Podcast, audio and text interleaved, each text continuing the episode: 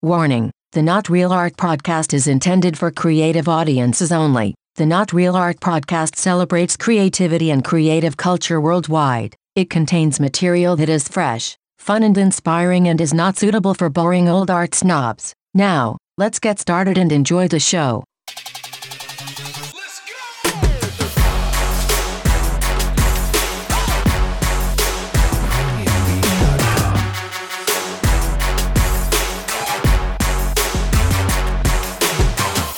Greetings and salutations, my fellow creators. Welcome to Not Real Art, the talk show podcast that celebrates creativity and creative culture worldwide. I'm your host, Sourdough, and on today's episode, I'm honored to be joined by a true legend in the art world. His love for culture and commitment to truth-telling set the standard for investigative journalism in the art world. Growing up in Brooklyn, he started his journalism career in 1945, working as a copy boy at the New York Times. Eventually, he found his niche in reporting on cultural news. In 1968, he co-founded and was editor-in-chief for the American Art Journal. In 1972, he bought Art News from the Washington Post Company and grew it into the world's most widely circulated art magazine, winning numerous awards for its editorial excellence, breaking stories, and exposing corruption in the art world, among other things. He is a prolific author of articles and books about art. He lectures and writes for Vanity Fair. Today, I'm honored to have this cultural legend on our show, the one and only Milton Esterow. Wow. Hey, you did it, not me. Are you talking about me? You did it, not me, sir. Oh, man. It's such an honor to sit down with you today. Well, I'm delighted to be here, and I hope I can enlighten you and not confuse you. Well, I'm already confused, so maybe you can. I think you can only help at this point. Milton, I mean, there's so much to talk about, and I've done a little bit of research here and have a bunch of questions, but I thought I'd start on a more serious note, actually, because a big theme or a big part of your life's work, as I understand it, is helping to return the stolen artworks in Austria that the Germans took from the Jews during World War II. And you discovered years ago that there was a cache of these artworks that the country of Austria was not dealing with. And you took that upon yourself as part of your life's work to get that artwork back into the hands of its rightful owners. Where are we now in this journey in terms of returning these artworks back to their rightful owners? But first in Austria and then in other European countries? There's still a lot of work to be done, particularly in Europe. These are, I think, Leonard Lauder, who's been most active in the campaign to restitute so many works of art that were stolen by the Nazis during World War II. He calls them the last hostages of World War II. Yes. There are thousands and thousands of works. And periodically, almost every day, comes the word about another case, whether it's in Germany or Italy or France or the United States, as a matter of fact, in which somebody is saying, these paintings belong to my grandfather, and they were stolen by Nazis. So there's a lot of work to be done. I feel that, from what I've seen, there are still some governments that are doing marvelous work, are still some governments who are doing lousy work. The ones that are doing lousy work include Poland and Italy and Hungary. For example, with Hungary, there are masterpieces by Rembrandt and other great artists in the National Gallery of Hungary in Budapest that belong to a man named Baron Herzog, who was one of the richest men in Europe for many years. And the Hungarians, even though there's absolutely no question that it belongs to the Herzogs, the Herzog family, and the Hungarians refuse. There's litigation that is going on. Eventually, I'm convinced, and others are convinced, that the Hungarians are going to have to give it up. So this is just one example of so many cases that are going on. The way it started with me was back in the early 1980s, I got a call one day from a dear friend of mine who passed away some years ago, unfortunately, a man named Albert Elson. Al was a great art historian, former president of the College Art Association, And we were good friends. He was a great scholar on Rodin, among other artists. He wrote on Matisse and so on. And he said, Milt, even though he was trained as an art historian, he had a reporter's instinct for what a news story was. Sure. And he said he had heard about a monastery outside of Vienna, a town called Maubach, that contained thousands of works of art that the Nazis had stolen from victims of the Holocaust. And he didn't know whether the Austrians were to be commended or to be criticized. And he said, you ought to look into it. Well, about a month later, my wife and I flew to Vienna. And before I left, I made two phone calls. One to a man named Gerhard Richter, who was then the government minister in charge of these buildings, and then to the great Nazi hunter. So when we got to Vienna, I got to the Nazi hunter, and he, we exchanged some pleasantries. And on his desk, he had a whole pile of folders. Milton, he said, I've been busy hunting Nazis. I haven't been looking for art. He said, everything you want to know is in this article. And he takes out this article in one of the folders, and he gives it to me. And I look at it, and I start laughing. He says, Milton, what's so funny? I said, this is an article that I wrote for the New York Times back in the 1960s. He didn't realize that it was me. Yes. In any case, the next day I went to see this Gerhard Richter, the government official. And I came to his office, and he's sitting there rather stiffly. And he said, why are you here? And in my usual pleasant way, I said, I work for this art magazine in New York. I heard about the monastery. And I'd like to find out more about it. As a matter of fact, when can I go and visit? And he pounds his fist on the desk. And he says, you cannot go.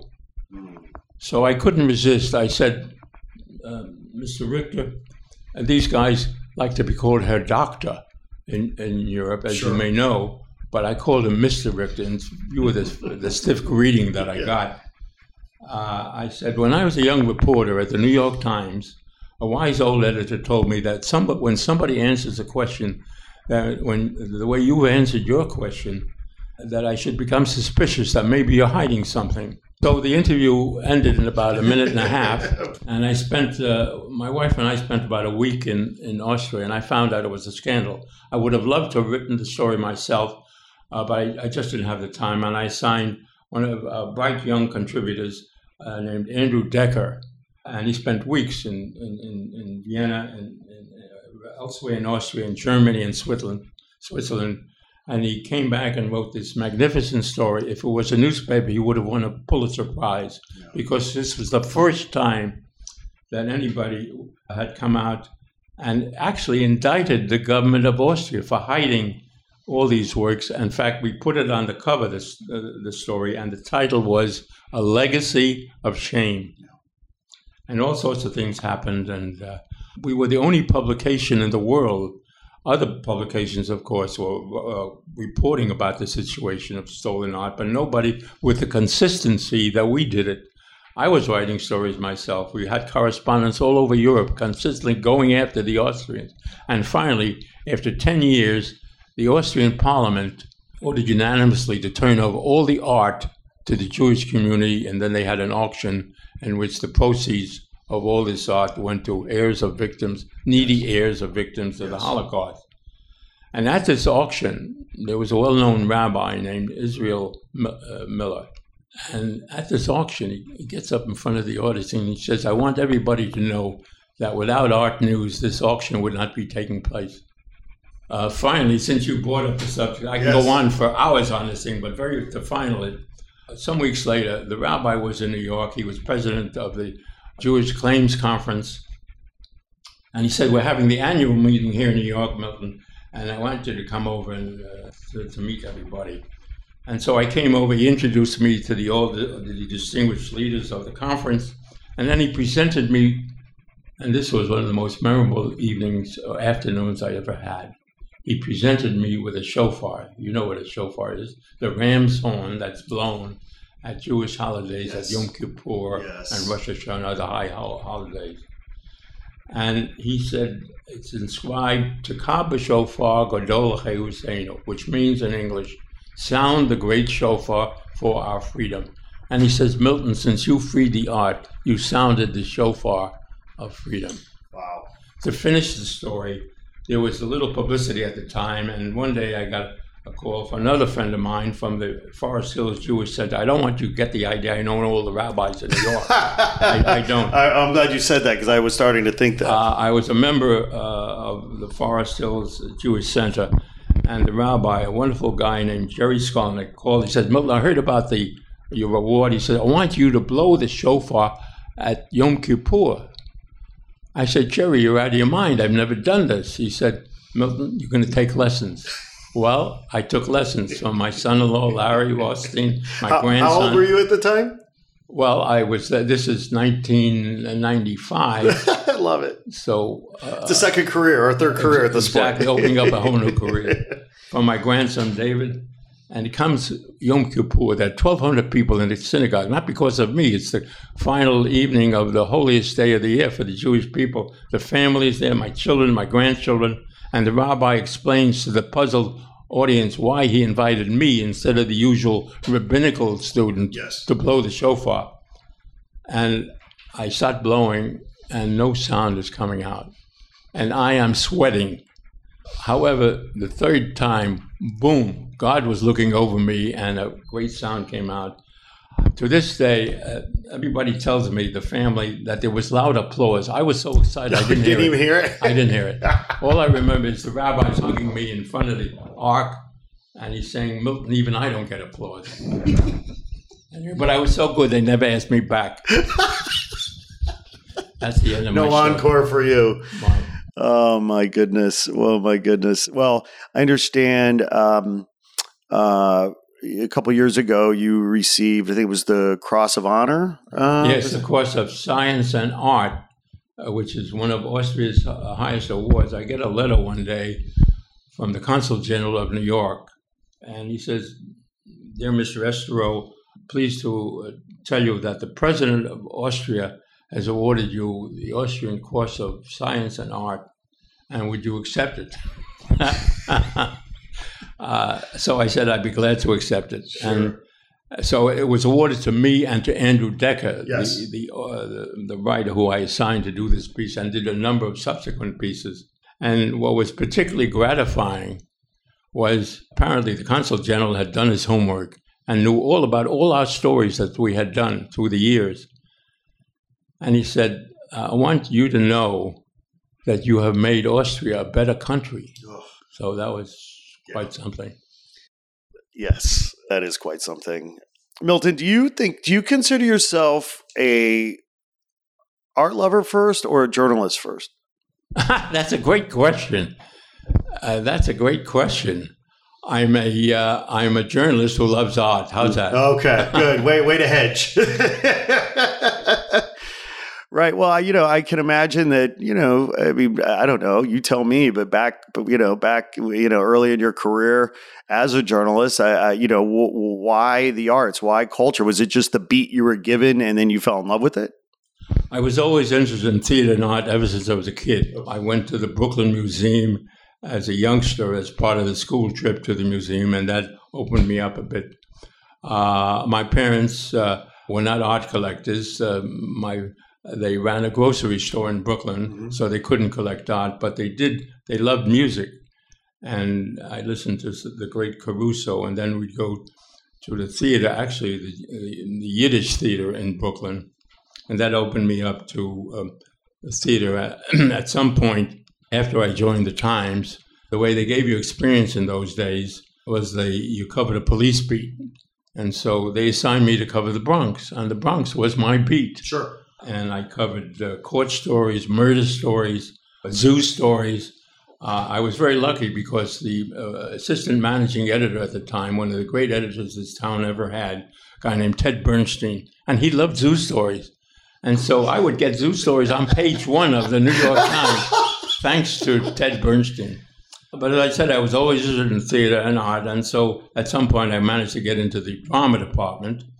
And there I was very fortunate. And Brooks Atkinson, who was one of the greatest drama critics, if not the greatest drama critic this country ever had, I became sort of a protege of his. And I got assignments to do little feature pieces. And then I became a member of the drama department where I did reporting. I did off-Broadway, not off-Broadway, but off-all-Broadway shows because I was the kid in the department. Sure, sure. But I must tell you, I hated drama reviewing. Let me tell you why. Because in those days, you had maybe 40 minutes to rush back. They had no previews in those days. Yeah. You had to rush back to the office and write a story, a review for the next morning. And I would almost pray that I would see something good because, as I said, it was off-Broadway, and most of the stuff was not major hits. Experimental to be kind, right? Exactly, exactly. Once in a while, I'd see something great, and I couldn't wait to finish writing a favorable review. And that led me into covering the world of art. I'm not an art historian. I'm not an art critic. I'm just an old reporter. And that's when I began doing, I created at the New York Times, covering the art world the way, say, the New York Times covers the world or the Washington Post covers Washington, okay? Nobody had done investigative reporting consistently. Nobody had interviewed the artists, the dealers, the collectors, the historians, and so on. And that's what I began doing, and it was great fun. So as an investigative journalism, breaking stories and exposing corruption, doing, you know, chasing the stories, chasing the leads, did you think of yourself as sort of a neutral observer in the art world? I'm guessing you made some enemies along the way. Like in terms of the stakeholders, who were your friends? Did you try to become friends with artists and gallerists? Like how objective did you need to be, you know, as you wanted to build the credibility of Art News? There's no such thing as pure objectivity. Sure. I mean, the front page of the New York Times is more subjective in many ways than, say, the editorial page, because yes. The mere selection of stories for page one, yes. If you have an 8-column headline as opposed to a 1-column headline, that's a subjective decision.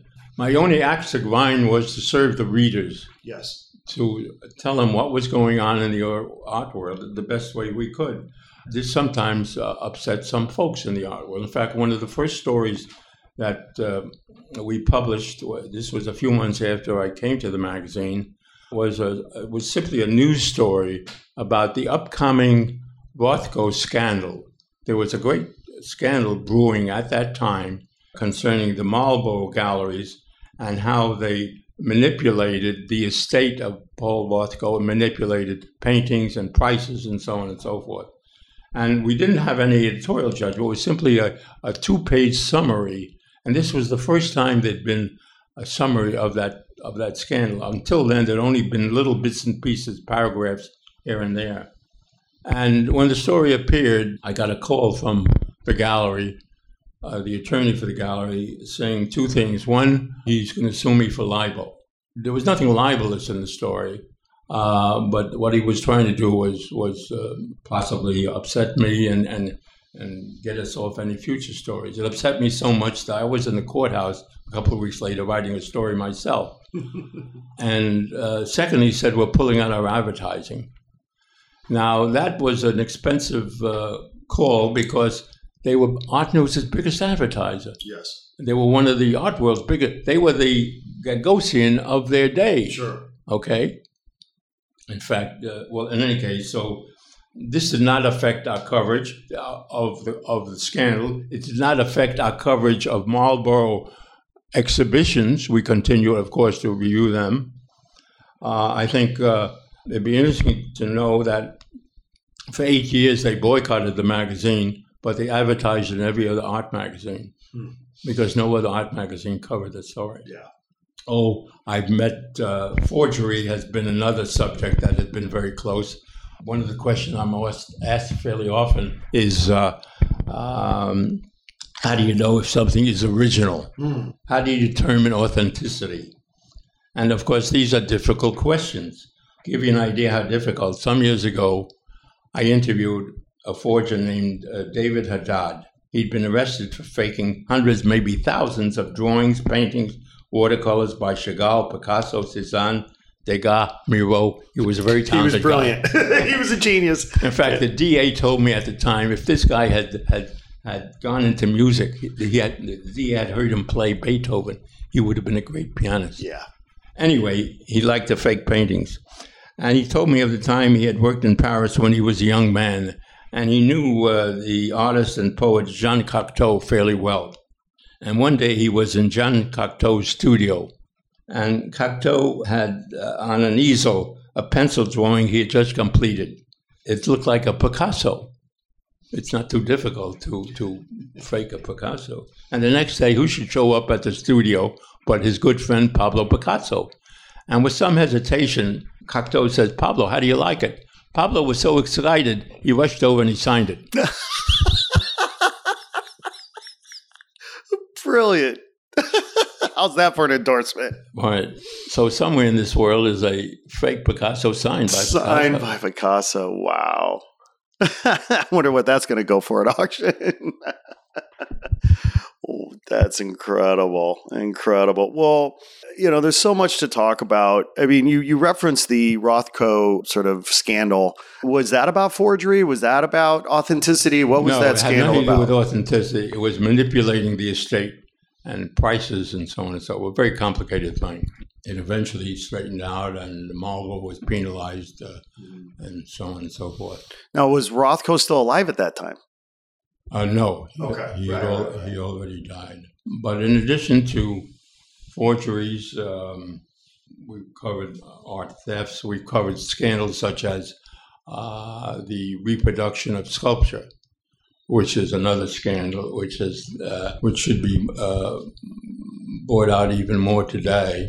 The faking of paintings, okay, and some of the most skillful forgers. I met not too long ago a man named, I'm not making this up, his name is Mark Forgy, F-O-R-G-Y. Now, Mark Forgy is a hell of a nice guy. He lives out in, I think, Minneapolis. I wonder if he's related to my friend, William Forgy. I actually have a dear friend, F-O-R-G-E-Y or F-O-R-G-Y?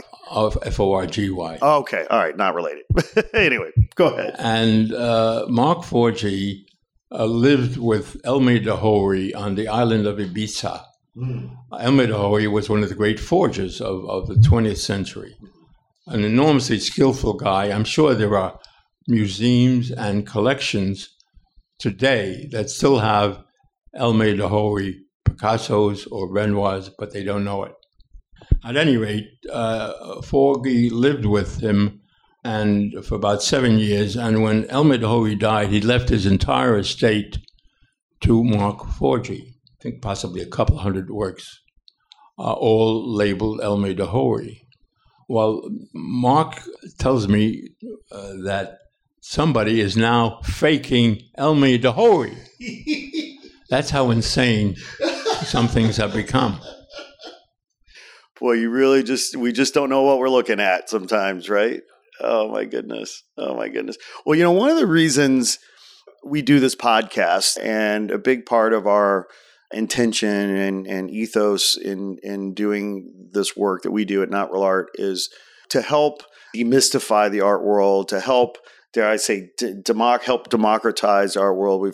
We feel like there's a lot of people out there who maybe are intimidated by the art world. They're intimidated to go into a gallery or a museum. You know, so we want to pull the veil back. We want to, you know, humanize these artists that, you know, gallerists and dealers like to, you know, mystify and make exclusive, etc.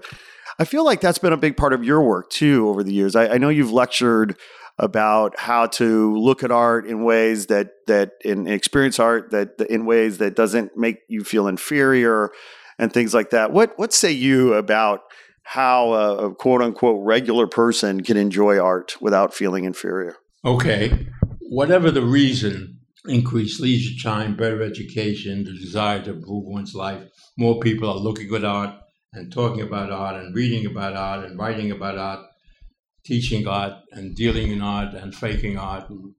And when we compare the art and all the arts of our own time with those of 100 years ago, we see how art has changed dramatically. It's extraordinary. It's just a revolution. We see artists are willing to search further, to risk experiments which in the past would have seemed inconceivable. The change in painting, as somebody once said, may be compared to the most striking revolutions in science and technology, because paintings and sculpture are the last handmade personal objects in our culture. Almost everything else is produced industrially through a high division of labor. Few people are fortunate to make something and sign their own names to it. That represents themselves, that comes entirely from their hands and from their heart. And so one of the problems, it seems to me, is the trend is to substitute in criticizing art verbiage for thought. A wise old editor told me years ago about the circulation campaigns that some of the New York tabloid newspapers used to carry on, how they blow out of proportion all kinds of crime stories. And in wonder, he said, after a particular series of stories had been splashed over page one, whether we're having a crime wave or a wave of crime news. And for some time, we've been having an art wave. And this has been accompanied by a wave of news and reviews and essays. And yet, to me, there's a greater misunderstanding and ignorance about art. So the question is why? As far as I'm concerned, because there's an awful lot of nonsense written about art. Here's a line from a recent museum catalog. The museum will remain anonymous. Oh, what the heck, it's a major museum. It was a major museum in Manhattan, the Whitney. Here's the quote. There is a singular combining of the purely somatic and the artfully conceptualized and verbal in his aesthetic cognition. That's the end of the quote. This has been known as the botanical speech impediment. The man writes, or the woman writes, flowery. Now, I went to college. I don't have a degree, but I don't understand what they're saying. Here's another example. In spite of the extreme formulations that position aesthetic practices at the threshold of the opaque and hermetic, all aesthetic practices insist on their potential and collective legibility. Again, in fact, a few years ago, I went to a dinner honoring one of the country's great Artistines. I was honored to know him. His name was Meyer Schapiro. And he spoke for about 40 minutes, and it was difficult, frankly, to understand everything that he said. In fact, the late Ruth Gordon, you remember Ruth Gordon? She was this little pixie. She got up, was invited after he spoke to get up and say a few words. So she walks to the podium, and looking at Maya Shapiro, she says, Dear Professor, I didn't understand a word you said, but I think it's great, just great that you know so much. This reminds me of a famous quote. I don't know who said it, but it goes something like this. Anybody can make a simple idea complex, but it takes real genius to make a complex idea simple. Uh-huh. Okay. Right. It was Meyer Schapiro who also said that to perceive the aims of the art of one's own time and to judge them rightly is so unusual as to constitute an act of genius. Here, the most brilliant critic in 1890 could not have known that the three figures who were making history at the time, Van Gogh, Cézanne, and Gauguin. Van Gogh was considered a crazy middle-aged Dutchman working in the south of France. Cézanne was a modest man. He stopped sending his paintings to exhibitions. And Gauguin, of course, we know the stockbroker. He became a painter late in life and soon was off to the South Seas.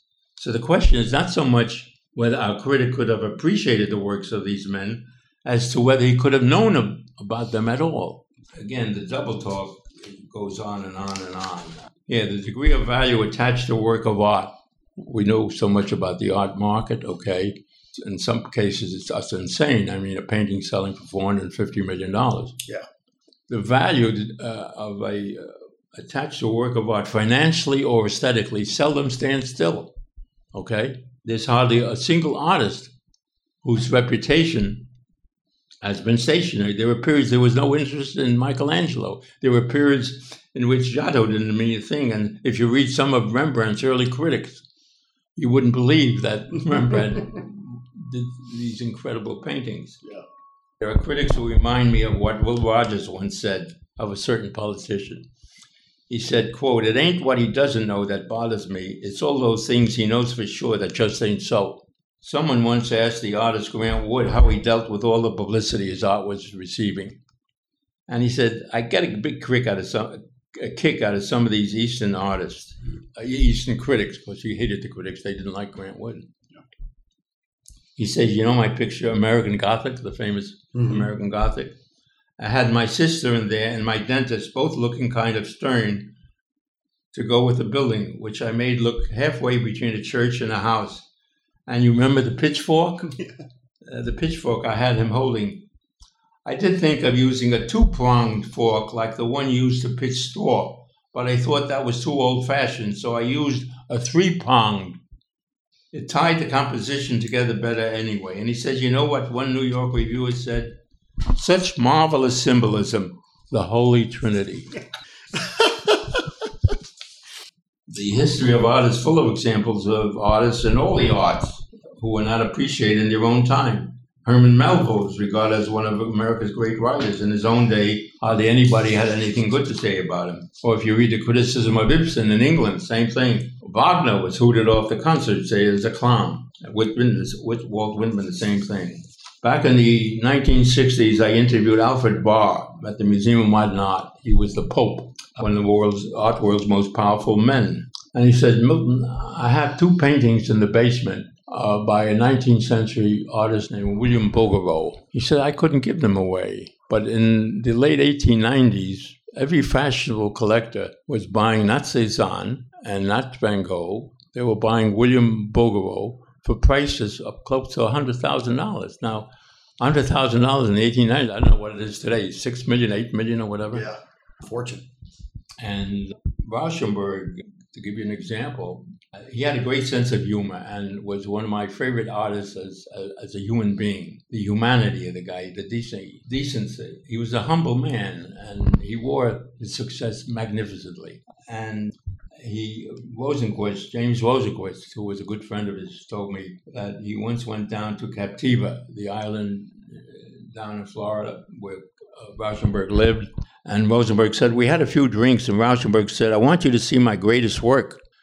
And Rauschenberg took him into the next room where six bamboo poles were leaning across the wall with strings and cans. And Rosenberg said to Rauschenberg, Bob, I don't get this. And Rauschenberg said, well, I know you put things on the wall before you know what you're doing. Or what they are. To show you how the market has changed, I once interviewed De Kooning. De Kooning, back in 1951, he had a show at the Chicago Art Institute, and there was a prize of $4,000. This was 1951, and De Kooning won.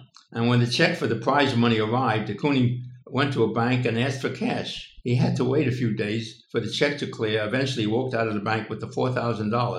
It was by far the most money he ever had. He was almost 48 years old. I just received his first paycheck. A friend told him he shouldn't walk around with all that money, but should open up a checking account. And De Kooning said he didn't know how to write a check. And he did open up his first bank account, but when lawyers were cataloging his estate after his death, they found $5,000 taped to the bottom of his drawer inside her. Okay. So we know about the prices for the Impressionist painters. But in the early 1940s, some experts were saying that buying the Impressionists was a risky idea. There was a dealer I knew named Sam Salt, a legendary guy. He died some years ago. He told me that in the 40s, he was trying to sell Monets for $3,000. Couldn't sell them. In fact, Sam customers included the Rockefellers, Henry Ford, and all the top art collectors. And one of his favorite clients was Vladimir Horowitz, the great pianist. And pianist Horowitz was in Saltz's marvelous townhouse on East 76th Street off Fifth Avenue one day, and they're sitting in the living room, and he sees this magnificent Degas. This is way, way back, before prices exploded. And he says, Sam, how much? And Sam said $40,000. That painting today would probably be $40 million, but anyway, $40,000. And Horowitz says, I'll give you $35. And Sam wouldn't budge, and Horowitz wouldn't budge. So finally, Sam says, Vladya, apparently if you knew Horowitz, that was his nickname, Vladya, how much do you get for a concert? And Horowitz said, this was years ago, $5,000. So Saul says, I tell you what, I come to your house. Sam spoke like Sam Goldwyn. I can't mimic that accent. I come to your house. You play for me Ravel, Debussy, Mozart for 1 hour. I give you the painting for $35,000. And that's what happened. Horowitz played for Sam Salt for 1 hour, and he got the Degas. Anyway, sometimes you have to barter. Here's one of my favorite reviews that appeared in one of France's leading papers, Le Figaro, about the Impressionists. An exhibition that's just opened, which calls itself an exhibition of painting. This was a review of an Impressionist show. The unsuspected passerby enters and his eyes are confronted by an appalling spectacle. 5 or 6 lunatics, one of them a woman, have found a rendezvous in which to exhibit their paintings. And he was talking about Cézanne and Monet and Renoir and so on. Anyway, as far as Rauschenberg, I'm reminded of a story how I visited him one day on the island of Captiva, where he had a studio and an invaluable portion of real estate that he bought many, many years ago when the land was much cheaper. And we were sitting there and with Bob Potter, his companion, and Rauschenberg was reminiscing about how when he came to New York many, many years ago with his buddy Jasper Johns, and they didn't have the $10 a month to pay the rent. And so Darrell Potor, his companion, said, "Milton, would you like to hear a funny story?" I said, "I always like to hear funny stories." And he said, about 6 months ago, Bob was at his secretary's desk. She was out to lunch, and he noticed 2 pieces of mail addressed to him. He doesn't open his mail normally, but he casually opened up a letter, and he found a check inside for $1,600. At least he thought it was $1,600. And so $1,600 wasn't very much money to Rauschenberg. Put the check back in the envelope and put the envelope in a drawer adjoining the desk of the secretary. He didn't know that she normally doesn't go there. Anyway, according to Darrell, about 6 months later, the secretary accidentally opened up the drawer and opened up the envelope. It was a check for $1,600,000. So Rauschenberg sheepishly... Not so good with numbers, I guess. No, he said something similar. He said, Milton, he says, "I have trouble with zeros." With circles, right? You talked about critics.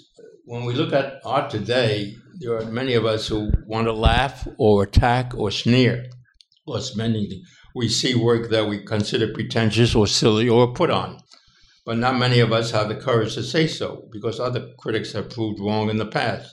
So the safe thing to do is not to go out on a limb. And the critic usually hedges, and he writes something like, quote, "The work is profoundly interesting in its way, although the idiom presents certain difficulties." That's an exact quote. But in the long run, as far as I'm concerned, not everybody agrees with me on it. Reviews make very little difference to an artist, to a playwright, to an opera company. Critics do not make careers. A favorable review can be of temporary help. A negative review may provide a temporary setback. But I don't know a case in the history of art or theater or music where bad reviews stopped the course of major careers. I remember in the case of music, Harold Schoenberg, who was then one of the greatest music critics this country ever had at the New York Times. And Schoenberg, when Leonard Bernstein first came up, Harold panned him. He panned him. Julian Schnabel, well, he's obviously controversial, but... great movie maker. Exactly. Yes, I agree. He was panned. Some critics remind me of a story about Winston Churchill's racehorse. The horse had been losing, and Mrs. Churchill suggested that one of Winston's inspirational speeches might motivate the animal. And Churchill followed the advice. He lectured the horse about the rewards that awaited him if he won: abundant oats, bales of hay, a lovely mare. The next race he ran last, and Winston was addressed by his wife. Mrs. Churchill said, "Winston, I'm surprised that your eloquence failed." And he said, "I'm not. After what I told him, the poor horse couldn't keep his mind on the race." I attended a symposium not long ago on somebody mentioned the responsibility of the critics. And what is this responsibility? It's the job of a critic to attend an exhibition and write what he or she thinks about it on the basis of whatever background, sensitivity, and judgment he or she happens to possess. The critic is merely passing an informed point of view. It's a subjective statement backed by whatever art fact can be brought to bear. It's a statement that may not be right or wrong. It's an opinion. The assumption that criticism may be scientific is the worst curse that lies upon it. There are critics who really believe there are exact facts to be determined, and they have to proclaim them. As far as I'm concerned, there's no such thing as an exact fact in the whole realm of the beautiful arts. I mentioned Brooks Atkinson earlier, and I asked him what he meant when he said that in appreciating art, theater, music, books, painting, architecture, all forms of artistic expression, he said, "Trust your own judgment." Trust your own judgment. He never hesitated to pan a play that deserved it, but unlike many critics today, he refused to drag it through the mud. And that's the problem with so much criticism today. And he said, apply to the world of art the same standards you apply to people. Be as honest with art as you are with friends and acquaintances. Tell the truth about what you think to everyone, most of all to yourself. People must judge art for themselves. It's for you and me, and not for committees, and not for panels of critics, not for schools and colleges. The art is appealing to us as individuals. He also said one day, we were talking about Death of a Salesman, one of the greatest dramas this country ever, of the world. And he said, what is it some people that respond so profoundly? Why do some people come out of the theater with tears in their eyes and some people are not moved at all? And this is what Brooks said. He said, every man or woman brings his or her own heritage, character, environment, and personal experience into the theater. In short, we bring certain gifts and certain prejudices. He said what he thinks of a play or painting represents a mixing of his personality with what he sees. In fact, the adventure of his soul among masterpieces. You can bet the house that someone is going to dislike something no matter how good it is. Here, another fine critic was Roger Fry many years ago. And they had an interesting idea. He said, let's consider what would follow if somebody were able to establish an absolute scale of values. Suppose we could demonstrate that Rembrandt was the greatest artist who ever lived. And by the same method, suppose we could establish an exact scale for valuing a particular work of art. We'd find ourselves in a pretty bad condition because for the knowledge that a work of art has a high aesthetic value is absolutely useless to us. What matters, and this to me is the whole ballgame, what matters is the intensity and significance of its effect upon us, either it hits you or not. It might be great for our egos to know that its absolute aesthetic value was 75 out of a possible score of 100. We might enjoy ourselves more, but would not increase by one iota our enjoyment of the work itself. Suppose when we visited Louvre or the Metropolitan Museum of Art, we would look at our textbook and see that a certain picture was marked 92 or 95, and we would find that it left us absolutely cold. What a shock to our pride. And if we were with friends, how quickly we'd improvise a few glowing adjectives to conceal our lack of emotion about a painting. To me, there's enough hypocrisy in the art world as it is. The critic has to be something of a consumer guide. He has to be a bridge between the creator and the audience. He has to say who painted it. He has to describe it, or he or she has to say how well it was done. He stimulates opinion. He stimulates interest, and that is of less importance than the rationalization. He describes the work and how he felt about it. He should stir the reader, not to say, it's marvelous, it's the greatest thing I've seen in the last week. I could go on and on. The story about, here, you could walk into a museum or somebody's home who collects, and somehow your eye will zero in on the best thing hanging on the wall. It's happened to me so many times. I'm sure it's happened to you. Absolutely. Okay? Emily Dickinson once said how she recognized a fine poem. She said she felt chilled, so cold that no heat or fire could warm her. And Whistler was once invited by a wealthy woman to see her Velazquez. He walked into her home very quickly, with hardly a glance, told her it was not Velazquez. She protested that he hardly looked at the painting. And madam, said Whistler, I always swoon when I see a Velazquez. I once asked Ivan Karp. Ivan Karp had been an assistant to Leo Castelli, then became a dealer himself. Fascinating guy, Ivan Karp. And I said, how do you determine quality? I said, it gives me the heebie-jeebies. I said, what the hell are you talking about? And it's true. You get a certain feeling when you see something of high quality. At any rate, as one collector told me, be wary of fads. They are like stocks that shoot up quickly and then plummet. Zero in on the best work you see. Even the finest artists produce second-rate work. Don't buy simply to include a famous name or your collection. That's the problem with so many collectors to buy. They're buying autographs because if it says Picasso or Chagall or Twombly or whatever. Don't force yourself to like something that you don't like. We all change. Our eyes get older. When I was much younger, I wasn't crazy about Kandinsky, but now I'm crazy about Kandinsky. Yeah. Kenneth Clark, the great art historian, once told me that when he first saw drawing by Giotto, it meant absolutely nothing to him. Eventually it dawned on him that Giotto was one of the great artists. He said he liked Rauschenberg and Jasper Johns, but he said when it comes to some of the other modern artists, his heart did not beat any faster. Some time ago, one of our readers at Art News wrote to me and said, Mr. Esterow, I don't like Picasso, I don't like Jackson Pollock, and I don't like Jeff Koons. It doesn't knock my socks off. I said, he said, is there something wrong with me? I said, no, because I know an awful lot of people who don't like Picasso and Jackson Pollock, and Jeff Koons doesn't knock their socks off. And yet they lead normal, healthy, contented lives. It's okay to have an opinion. Right.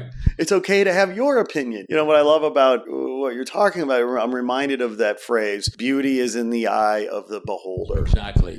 Exactly. I got to tell you about, unfortunately, I never met this collector, but the guy has to be unique. It was told to me by a dealer in London, and he wouldn't tell me the collector's name. He said, I wouldn't call him Mr. D. He wouldn't even tell me where Mr. D lived. Mm. He said D was very wealthy, a fleet of expensive cars, a private yacht, of course, a living room full of Monets and a Van Gogh. And the dealer said that Mr. D said to him one day when he was in his house, he said, wait a minute, he said, before you look at the paintings, I just have to switch something on. And Mr. D ushered him to see the first Monet. It was a coastal scene of the 1980s. And when the dealer was exactly 4.5 minutes away from the painting, a sound system was activated and the room was filled with music by Debussy. And when the music stopped, when he stepped back, the music stopped. Anyway, to finish the story, the next Monet, A Water Lilies, certainly Gershwin's Rhapsody in Blue. It's a true story. And finally, when Hook approached the Van Gogh, exactly 4.5 feet away, Frank Sinatra lost singing My Way.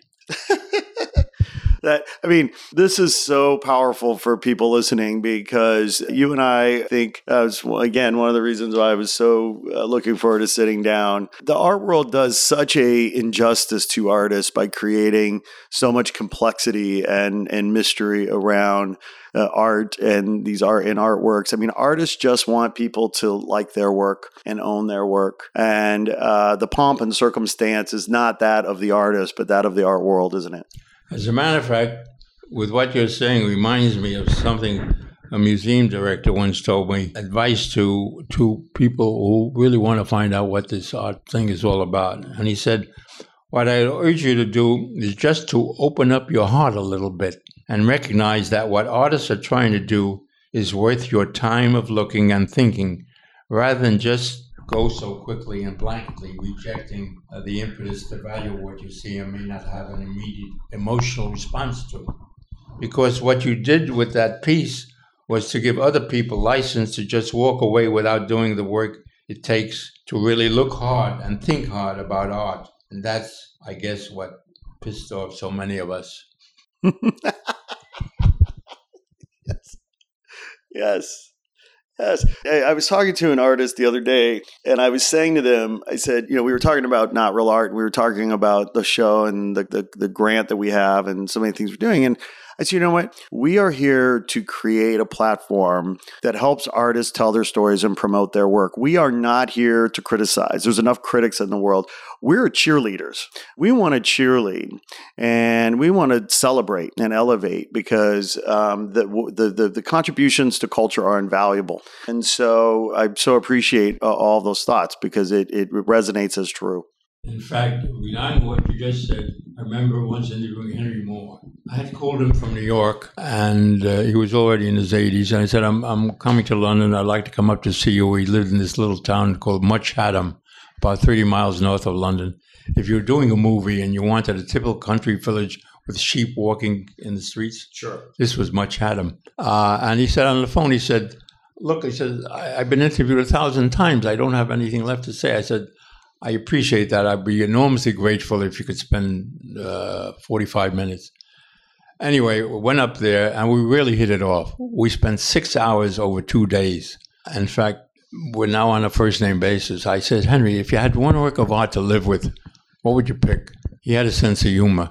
And he said, Milton, I'd buy a cot, and I'd move into the Sistine Chapel. Okay. So the next morning, I spent the night at a local inn. The next morning, I came back for the interview. I said, could you please elaborate on what you just said, or what you told me yesterday? He said, I changed my mind. If I had to pick one work of art, it would be a work by Masaccio, the frescoes of Adam and Eve that's in the Church of Santa Maria del Carmine in Florence. He said, I would pick that. And I said, why? And he said, well, he says, I was just a kid living in this provincial town, mining town in England, and I received a fellowship to study. Under the terms of the fellowship, he had to go to Italy to study. He said, Milton, I wanted to study the Northern Renaissance. I wanted to study Dürer and Schongauer and all those guys up there. But under the terms of the grant, he had to go to Italy. So that changed his life. This opened up, he said, to Michelangelo and changed his life. But the tantalizing thing is, what would have happened if he had gone to study the Northern Renaissance? Anyway, to finish this, I asked him, how do you define art? Could be a stupid question or whatever. Okay, he says, art is a way of making people get a fuller enjoyment out of life than they would otherwise. That's pretty good. Well, so over the years, given your role as an art journalist, as a publisher, as a leader in the art community here in New York, and the world for that matter, I'm guessing that when you met with artists, certainly young artists along the way, they were probably anxious to tap you for secrets and silver bullets and ways of helping them in their careers. And I'm guessing having shows in New York, where it was a big goal for many artists that you met over the years. I mean, when artists came to you and said, Milt, how do I have an art exhibition in New York? What would you say? You're feeding me a great line. Best answer I got was, I've asked many artists that question. I've tried to answer that question when artists ask me, how do you get a show in New York? And the best answer I ever got was from Philip Pearlstein. How do you know if you know his work? Sure you do. And Philip said that when he was a total unknown, he had come to New York with his neighbor, his good friend, Andy Warhol. The reason he was with Andy Warhol was, Philip told me this later, that when Andy Warhol's parents heard that he wants to come to New York, they told him that he would only go to New York if he was accompanied by Philip Pearlstein, because they weren't sure whether Andy would find his way in New York properly, and so on and so forth. Well, anyway, so Philip is living in New York, and he had an exhibition. There was then one of the most powerful critics in the world, Clement Greenberg. Critics in those days had infinitely more power than they have today. To me, the power is in the hands of collectors and dealers, but that's another story for another day. At any rate, and so Greenberg picked Pearlstein as one of the artists. Everybody in the show was a well-known artist. Jack Tworkoff, for example, who was quite well-known at the time, and Philip, again, was the only unknown. And there appeared a review in a magazine called Art International, which ceased publication many years ago, a two-page review, since it was curated by Clement Greenberg. And Philip said that his painting was reproduced about the size of a half page. The superstars, a few of them, were reproduced about the size of a postage stamp. And so one day, after the review appeared, he just happened to run into the guy who was the managing editor of the publication, who happened to be a bit of an alcoholic. And he asked him, he said, how come you picked me? He said, I'll tell you why I picked you. He said, I've been fired from the magazine because of my drinking, and I wanted to pick the ugliest goddamn painting in the show. So that's how as a result of that, he got a one-person exhibition in a gallery, and he was off to the races. Oh, boy, there's not a straight line to success. Well, and I think that story just is so rich and so important because people want to, you know, there's this, I think, conventional wisdom that if we follow certain rules or if we meet the right people or we do certain things that you'll get from point A to point C to point D. And the reality is you never know. Exactly. You never know how somebody gets to where they are. Exactly. Dumb luck is, I think, underrated. Luck and networking, that's crucial. Networking. Yes. Trying to meet, collect, go to openings and galleries and so on. And that's a good part of it. Yeah. Yes. What's your feeling, you know, as you observe the art world today, what strikes you about it? Another good question. As I tried to say earlier, so much is going on, so many things that we've never even remotely thought of or about before, and how artists continue to experiment, and that's good. What's happening, and this is no secret, diversity, okay, and Me Too, to use two of the cliches of today, and that's what's happening, which is good. I think there's a danger, though, in over-concentrating on it. But I think on the whole, I'm optimistic, and I can't see what is going to happen in the next decade. I can't predict who's going to win the World Series, so I'm not... Oh, come on, no. Yes, you can. My money's on you. And that's it. Do you think artists are, as a rule, and this is a broad question, but do you think, because you've known so many artists over the years, do you think artists today are generally better off than artists were 30, 40 years ago? Oh, no question about it. There are more opportunities. There are more options. There are infinitely more galleries. And so, sure, I don't have any statistics. Yeah. But I think artists are much better off today. Yeah, yeah. For example, I went the other day to see the exhibition of Edith Halpert, the great dealer. I'm so glad you brought her up. No, I literally, look at this. So I brought this piece of newspaper because I was reading the Wall Street Journal the other day. And I was so... Great show. Yeah, so I wanted to, because, you know, I was reading about Edith and in all candor, I did not know about Edith. And I was compelled by this article because so much of her work or her life was about, you know, helping quote unquote regular people own art. She was trying to make it affordable or accessible to people who maybe didn't have a lot of means.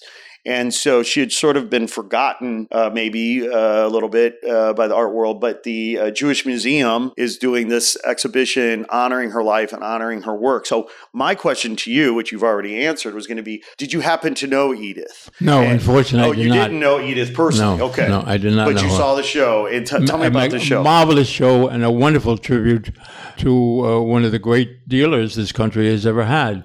She was truly a pioneer. I mean, when she was putting on exhibitions of Jacob Lawrence, for example, okay, she was putting on exhibitions of George O'Keeffe, Ben Shahn, John Marin, and so many others. She was, a pioneer and a revolutionary, really. I'm sorry that I never had it's interesting that you didn't meet her. Was it just sort of one of those things you just... Your paths never crossed? Well, again, it never crossed. In fact, there are a number of people I would have loved to spend more time with. And so Edith Halpert certainly is one of them. I would urge everybody to go see that show. It tells you so much about the art world, okay? It's extremely well done. So, Milt, you've been so kind to, have me into your home where, we're sitting here in your kitchen. It's just such a lovely, cozy, inviting home that you have. You told me that you've been here a couple of years, but I'm guessing over the years in your home, you had some amazing dinner parties, or at least were invited to many great dinner parties over the years, with some fantastic artists and collectors. What are some of those dinner party stories that you love to reminisce about? Well, as a matter of fact, one of the first dinner parties... there weren't that many, frankly, but it was the guest was not an artist. Well, he was an artist, not a visual artist. John Pierce, the great opera singer. I had gotten to know him when I was assigned to. I was still a reporter at the New York Times. I forget what the assignment was, and we became friends. And you talk about, we mentioned humble. This was the personification of it. A wonderful human being. And one of my favorite stories about John Pierce, you know, he had been a cantor at one time, singing the high holidays, Rosh Hashanah and Yom Kippur at synagogues. And one day he had been, was giving a lecture out in Minnesota somewhere. And he was staying at the home of a friend of his. He was a guest of the friend. And the morning of the concert, he had to go to a synagogue to say Kaddish for his late father. And some Jews do that. On the anniversary of the death of a parent or a loved one, you go to the synagogue to say the prayer, the Kaddish. And so the friend said, John, there's a wonderful little synagogue within walking distance from my house, and we can go there. It's an early morning, 6:30 in the morning. And so as they're walking, John says to his friend, look, he says, don't tell them who I am. I don't want anything special. I'll go in, I'll go to the service, I'll say the Kaddish, and that was it. So the friend respected it. So they get to the synagogue, and it was a tiny synagogue of maybe, it was 6:30 in the morning, and maybe 15 elderly Jews in the synagogue. And so John and his friend sit in the back of the synagogue, and as so often happens in a synagogue or a temple, when the shamus or the sexton sees a stranger in the church or the synagogue, he will do everything he can to make them comfortable and so on. And so the service was going on. The shamus comes over to John and invited him to say a prayer. They were reading the Torah that particular morning. And so John gets up there and begins to sing the prayer, but in low key, and decided suddenly to open up. And suddenly, this incredible voice, it woke up all the sleepy-eyed Jews, okay? And it was like a miracle in this day. They see this guy singing. Gave himself away. Okay? So when the service ended, he goes back to his seat. He's about to leave. The shamus comes over. He says, Mister, he says, I don't know who you are, but we'd like to hire you for the Jewish holidays. What's your rate? What do you charge? Oh, man, that's sometimes you just can't help but, expose yourself, right? Right, exactly. Your talents are so obvious. But they were artists, too, but that's one of my favorite stories. Well, in my research for our little chat today, I was told that you might have some stories involving Alfred Hitchcock or David Hockney, some of these famous characters. You've really done your homework. Well, I try. You would have made a great reporter. Anyway, so, okay, Alfred Hitchcock. There was a period in the mid-50s in which you sure you want all this? I want all of it, as much as you're willing to give. I was in the movie department. They asked me to fill in for somebody who was taking a leave of absence in the movie department at the New York Times, and I had a ball doing reviews, interviewing stars, Natalie Wood, and I met Marlon Brando, and so on and so forth. And so one day I was assigned, Alfred Hitchcock was shooting on location a movie called The Wrong Man, starring Henry Fonda. And he was shooting that particular day in the subway, the independent subway at the Roosevelt Avenue station in Queens. And they had all the equipment there. And this particular scene, they had managed to get permission from the Metropolitan Transit Authority to get an express, a train, and using it on the express lane. And he was shooting Henry Fonda, who was portraying a musician at the store club who had been wrongfully accused of a crime. That's why the title, The Wrong Man, coming out of the train, coming home from work late in the morning or early in the morning or whatever. So finally he calls a halt to it and does, let's take a break. And the other side was the local train. And this was around 5:30, 6 o'clock in the evening, which is at the height of the rush hour in New York City. So with the break, Hitchcock grabs my arm and says, Milton, come with me. And we walk over to the other side where the local trains are pulling in. And you can imagine there are trains, you know, the line packed like sardines. Mm-hmm. People are hanging by the straps and so on and so forth.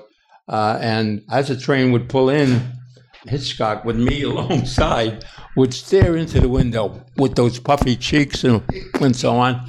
And there must, and he did this for a couple of trains.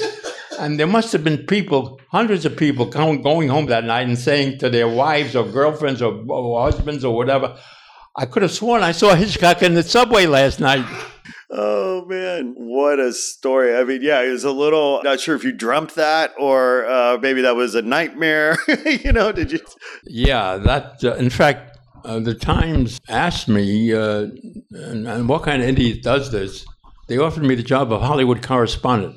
Ah, yes. And I turned it down because I knew it would take me off the beaten track, the track I wanted to be on. I knew I couldn't buy the New York Times. I always wanted to run my own show. I knew it was going to be either a little magazine or a little newspaper. I had no idea it would be Art News. So, well, let me stop you there, though, because I am curious, right? Because you purchased this successful. I mean, Art News was successful when you purchased. No. It wasn't. It was. Oh, it was successful. It was considered one of the world's leading art magazines. Yes, but as a business, it was not doing well. That's right. No, thank you for the clarity, because as yes, that's correct. So as I read it, you're right. It was credible and it was respected, but it wasn't making money necessarily.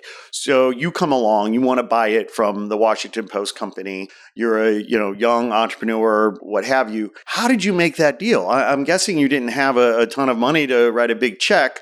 I don't know. Maybe you did. How did you make that deal? I was fortunate. I was able to get investors. One of the leading ones I mentioned, I don't know if I mentioned him earlier, B. Gerald Cantor, whom I had known when I interviewed him as an art collector when I was working at the Times, and he was a key collector. And I wound up with about 6 or 7 investors.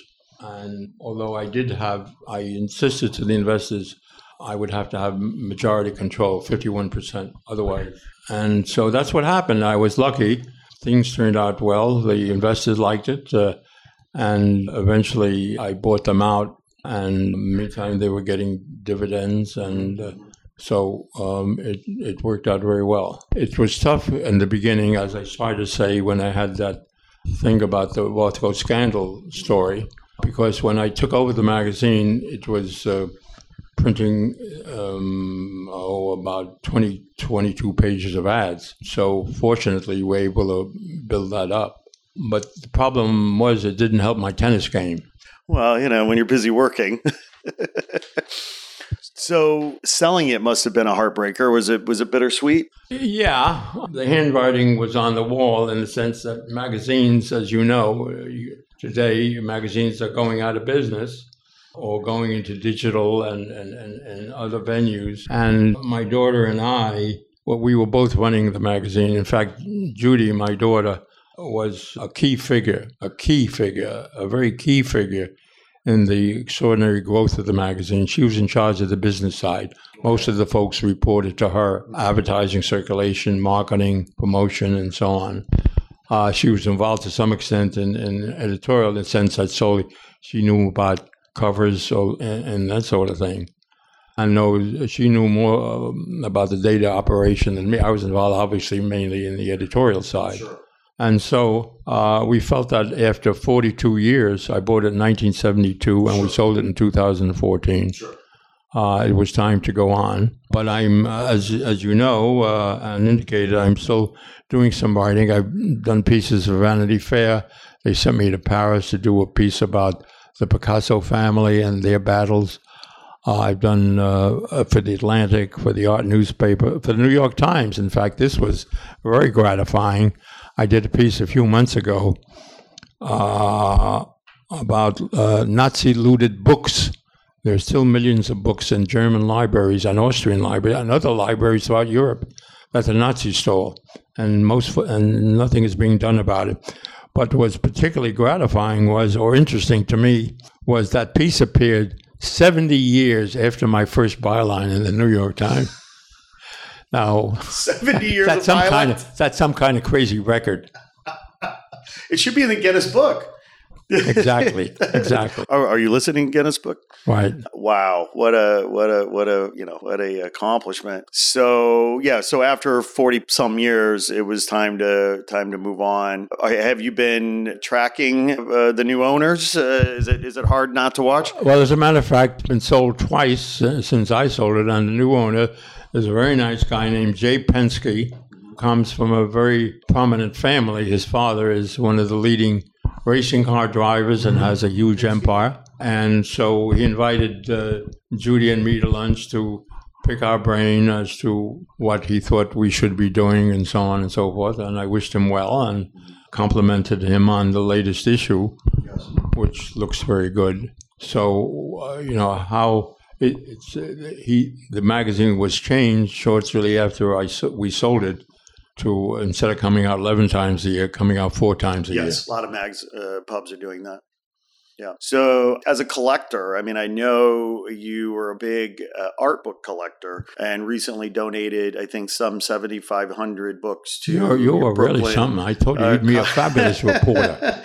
Well, it was a long flight to New York. So clearly, I mean, what a gift to the library that you were able to do that, 7,500 books. What was in the collection? I'm curious. And then what other kinds of artworks have you collected over the years? And well, I'm interested primarily in I've been collecting photography, and that's been also, I take great photos of my grandchildren, and also I got interested. What kind of camera do you use? A Nikon. It's an old digital Nikon. I haven't taken it in several years, although I may be going up on Saturday to the Rockefeller Estate. My nephew lives up there, and he tells me it's great scenes up there. But as far as collecting photography, I collect some of the great photographers who are extremely well known, and some photographers who are great but not well known, like up here. These two photos up here are two of my favorite photos by one of my favorite photographers named Robert Doisneau. Consider Doisneau in the same ballpark as Henri Cartier-Bresson, and who I collected photographs. In fact, you still want to know this story? I absolutely want to hear this story. If you're willing to talk, I'm willing to listen. Cartier-Bresson. I met him. Again, that was one of the perks of my job. Yes. I could meet artists, collectors, dealers, curators. And one of them was Henri Cartier-Bresson. I'd called him from New York, and I knew that I'd been told that he was averse to publicity. He just was not interested in getting publicity. He wasn't interested in interviews, anything like that. But I called him anyway. I like to play long shots once in a while, as I'm sure you do. I do. Go big or go home is really go big or go home is my mantra. Very good. And so I said, I'm coming to Paris. I'd love to interview. And sure enough, he said, come over. So came over to his apartment. He lived on the Rue de Rivoli near the Louvre. And after exchanging a few pleasantries, I took out my notebook. And he said, oh, no, he says, I really don't like to be interviewed. So I said, I must have misunderstood because on the phone, he said, no. And again, very politely, very graciously, no, I really don't. So I saw it wouldn't serve anybody. I put away the note, but I said, in that case, let's tell each other some funny stories. Yes. And we had a ball. For the next, we really hit it off. The chemistry was, And after 45 minutes to an hour, I put away, I got up to leave, and I said, this has been a great pleasure, and I hope I'll have the honor and the pleasure of meeting you in the future. He says, yes, it's been a great pleasure for me, and I hope I'll have the honor and pleasure of meeting you in the future. He said, what are you doing this afternoon? So I said, nothing. I have a dinner date, but I'm free the entire afternoon. He said, would you like to join me? I'm going over to the Palais de Tokyo there, which was nearby. I'm going to help them hang an exhibition. Wow. I said, I'd love to. Yeah. We get in the cab, and he starts talking about photography and so on and so forth. And he says, why aren't you taking this down? Because you told me. By now, we're on the first night. I said, Henri, why don't you make up your mind? I couldn't resist. Yes. I wound up with a marvelous interview, which I published in the magazine. And we became friends so that whenever we came to Paris, in those days, we were going to Paris almost every year, we'd get together. In fact, once he went over there, he asked me for advice. He said, please look over the book. Let me tell me what you think of the design and so on. But he, a great human being, really, it was a pleasure to know him, and a great artist. So that was Connery. So anyway, so there's a Cartier stone hanging there, Duchamp, which I... Yeah, I'm going to ask you for a tour after our little interview here. I'd love to have a tour. How many pieces of artworks do you think you have in your collection right now? Or have we lost count? No, I think maybe around 600 or 700. Like that. Yeah. And are they in art storage? Majority of those pieces, they're all here. Some are up in the country. We have a place up in the Berkshires. There's a few that we love. So but as an artist yourself, or in terms of expressing yourself creatively, clearly your writing was your primary art form. But it sounds like photography. You take photos as well. Did you ever paint, draw anything along the way? Did I ever what? Paint or draw anything along the way? I forgot to tell you, I do great caricatures of Mickey Mouse and Donald Duck for my grandchildren. Yes. Hey, that's high art, that is high art when it's family. And I once tried to do a little fiction writing, although I've been accused in the past of writing fiction for the magazine. I think you might be a good stand-up comic, actually. But, anyway, I once did way back, must be in the 50s, I tried to do a short story. It was so bad I didn't even send it to anybody. I just whatever. Well, we're our own worst critic, are we not? Right. So do you think art galleries deserve 50%? Depends on the gallery and what they're doing. Some of them, as you know, they get much more. Yes. If you're a Jasper Johns, I don't know what he gets, but it's more than 50%. It depends on the gallery. Again, as we know, as we touched on before, but so much of the power, let's face it, and this is... story for another day, but the emergence of Gagosians, Werner, Pace, and Hauser and Wirth, is that good or bad? We'll leave that for another day. Well, you talked about at one point, a big story that really wasn't being covered was the decentralization of the art world outside of New York. And I wondered to what extent that was driven by globalization. And I wanted to hear your thoughts about the decentralization of the art world. I think it's terrific. I'll call it decentralization, globalization. It's tremendous because...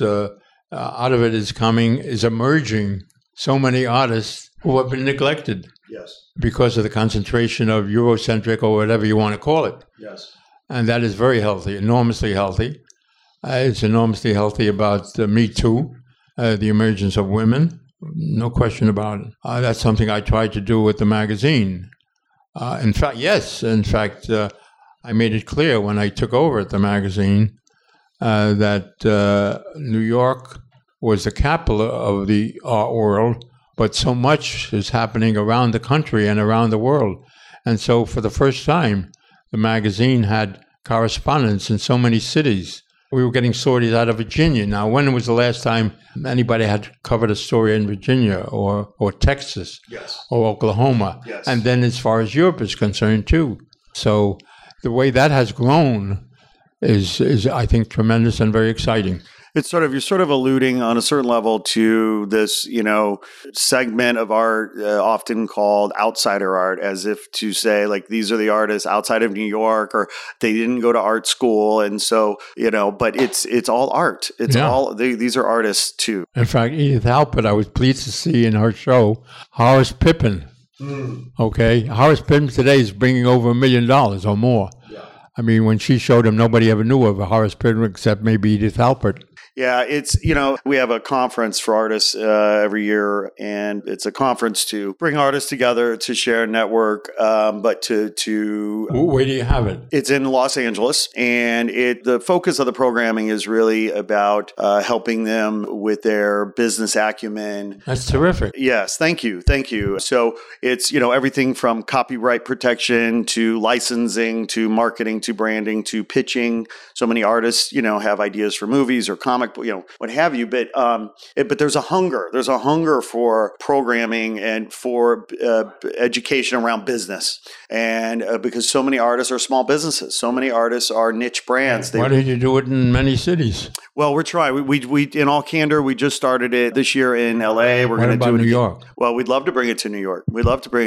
Yeah. Well, we'll have to talk about that. Okay. But there's clearly a hunger for this kind of programming. Kids are graduating from art school with not a clue. Exactly. And some artists are being ripped off.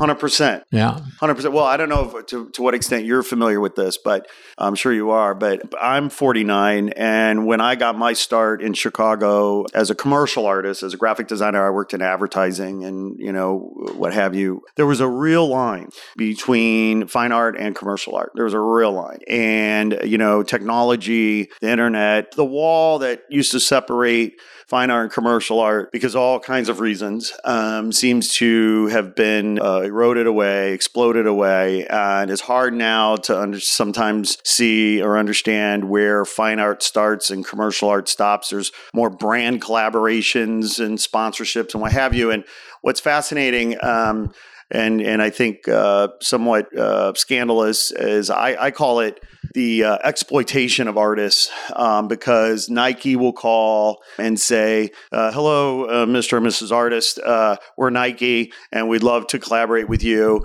but we don't really have any money, you know, but it'll be great exposure for you. And there was this meme that was going around in the art world among contemporary artists about exposure bucks. You know, I get paid in exposure bucks, as if a project with Nike or a cameo on a television advertising campaign is going to make their career. And artists oftentimes feel as though they don't have any leverage or they don't have the courage to stand up and say, no, I'm going to charge you $10,000. I'm going to charge you $100,000. And that's what it costs to work with me, because, you know, for any reason, for any number of reasons, they want to work with Nike, or they think that, you know, it's going to be good for their career. So there's this new trend that's happening that I'm seeing. And a lot of artists are working for free these days on the commercial art side. I mean, it's if a brand calls and there's a collaboration, they often, too often, give their time away for free. Or very little. Well, that stinks. Yeah, it stinks. And this is why we're doing the conference. I mean, because trying to shine a light, the best disinfectant is sunlight, right? And trying to shine a light on this trend and helping to, you know, artists, helping artists understand that you don't get in life what you deserve, you get what you negotiate. And it's a negotiation. And if they're not willing to pay you a fair fee or rate for your time and energy and expertise, then it's not worth it. Because it ultimately devalues all of art and all artists in their work. Tremendously. This is again, congratulate you on what you're doing. But you should be doing more. Why aren't you doing it in New York? Is this where you turn the conversation around and start interviewing me, Milt? Okay. Is this the journalist coming out at you? Well, look, in all candor, to answer your question, so obviously you're busy with a million other things. Yeah, no, it's and thank you for asking. We have been very deliberate in the last year, trying to stay small, to what I call build our prototype, build our model, and essentially what we're trying to do with Not Real Art is create a virtuous cycle of media-centric, artist-centric programs that serve to celebrate and elevate artists and their work, help them tell their stories, but do it in a way that also helps us create content and programming that we own and that we can distribute exclusively, et cetera. So the podcast is obviously one of those programs. The conference is another one of those programs. The artist grant that we have is one of those programs.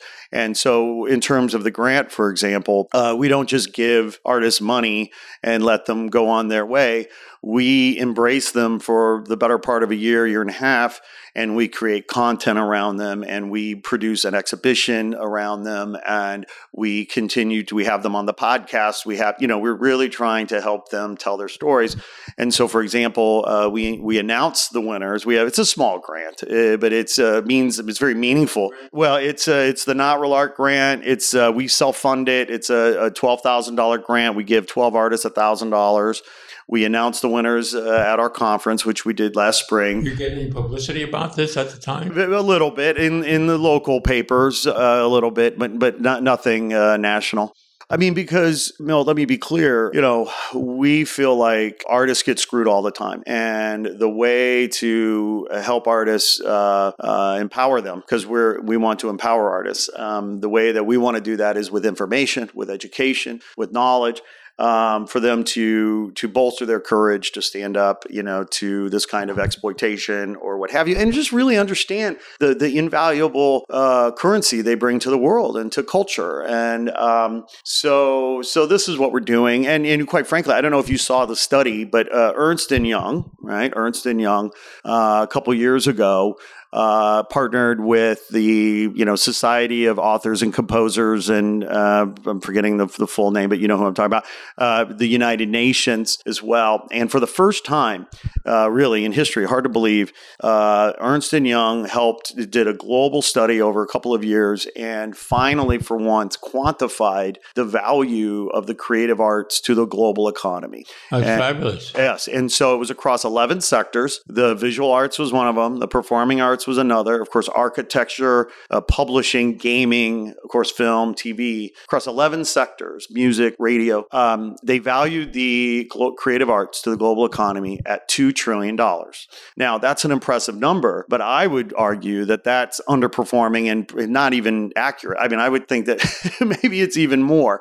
And part of the reason it would be underperforming is because artists are getting screwed a lot, and they don't have the business acumen a lot of times to fight for their value. Yeah. Artists, teachers, and doctors are among the most underappreciated people in the world. Yes. Yeah. Yes. Well, and firefighters and policemen too. That's another story. Right. Yes. Yes. And if we were really paying people based on their contributions to the common good, and the value of what they contribute to the community, it would be a different state of affairs. Without getting into a whole thing, I think it's completely despicable that teachers, police, and firefighters. Do you want some wine? Or No, I'm good. This is great. Hey, did you happen to remember the name of that Nazi hunter that you were talking about earlier? Slipped again. Well, it'll come back. You said earlier that it came to you, so I wanted to bring that up. Simon Wiesenthal. Okay, so pick up the mic and say that again. Simon Wiesenthal. Okay. Yes, and I told you what happened when I met him. Yes. A wonderful man, and another person I would have loved to know better and see more often and so on. So, Milt, they say it's rude to ask somebody how old they are, and I hope I'm going to take a chance. How old are you, Milt? How old? 91. 91. All right. Well, my God, you, my friend, are inspiration, because I hope to live that long as well, because I have two kids. I have a 7-year-old and a 2.5-year-old. So I want to live a long, healthy life. Please help me understand, what is the secret to living a long, healthy life? How have you done it? Another good question. One of the secrets, it's not a secret, and I'm not the only one who has said it, is to be fortunate to do something that you love to do, okay? And so I loved being a reporter at the New York Times. I loved creating this American Art Journal magazine, and I loved being 42 years with Art News. Yes. I can't tell you how, again, I have used a quote of Noel Coward, "Work is more fun than fun." I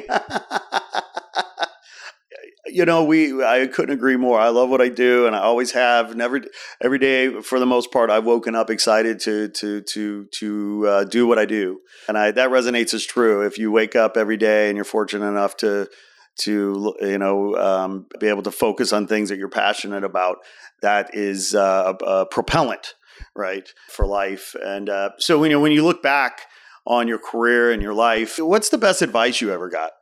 That relates to what I just said, Scott. And that is, again, find out what you love to do with your life. And if you're lucky enough to do it, then that's it. That's it. That's okay.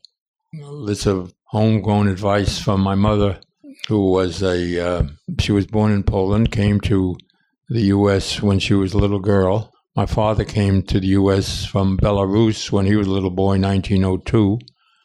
She came in 1903. One of the things that I got from her was, well, it's the Yiddish words, but don't look at others. Be content with what you have. I don't know how I got on that, but well, we live in a time, right, where, and it's, you know, we live in a capitalistic economy. It's all about trying to sell us things and make us discontent with what we have, so that we buy new stuff. And the reality is, the secret to happiness is being content in your life where you are with what you have, isn't it? Yeah, yeah.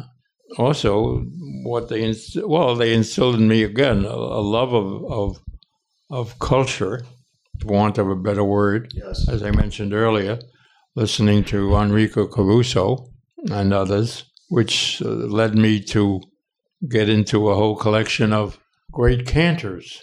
Yes.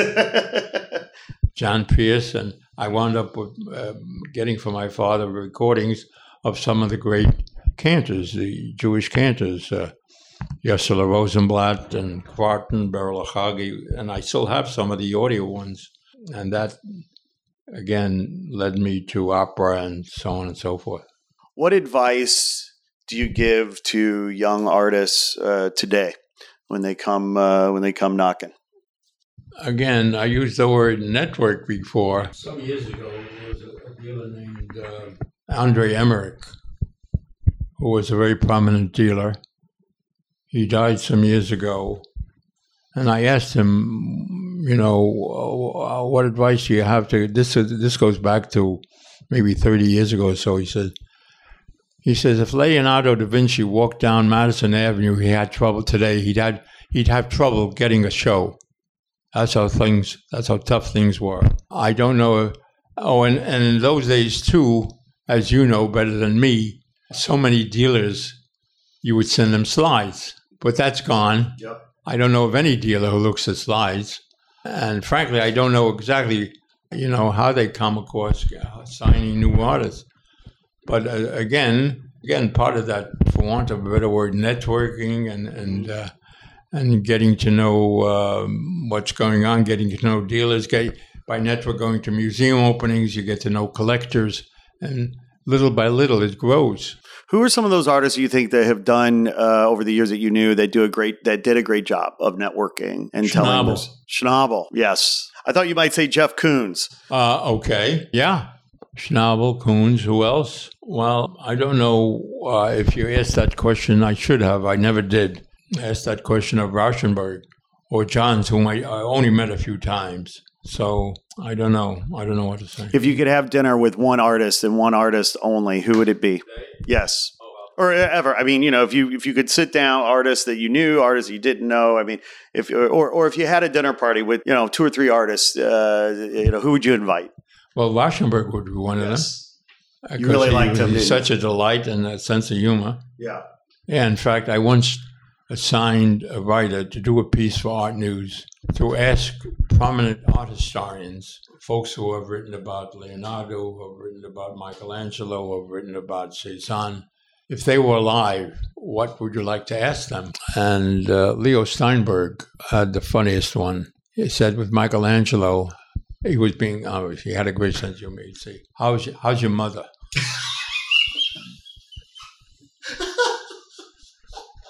I mean, let's talk about something important, right? Right. That's fantastic. So, if you had to live with only one piece of art, yeah, the Voting Party by Renoir in the Phillips collection, joie de vivre, the joy of life. That's all in that one painting. That's it. Milton Esterow, I tell you, this has been a delight. I feel like I'd want to sit here for another 2 hours and talk. Will you come back? And can we do this again? I want to be respectful of your busy day and time. And just, I'm so delighted. I'm charmed. I have a million questions, but I'm just going to be grateful for the time we've had here today together. Thank you. And I want to compliment you. Again, I've been interviewed a few times through the years, but nobody has been more probing, skillful than Scott. Oh, well, well, thank you for that. I'll just, I'll say thank you. That's how you're supposed to take a compliment. And before we go, I want to shout out to your amazing granddaughter, Emily, who put us together. Emily, we love you. Emily, shout out. She's fabulous.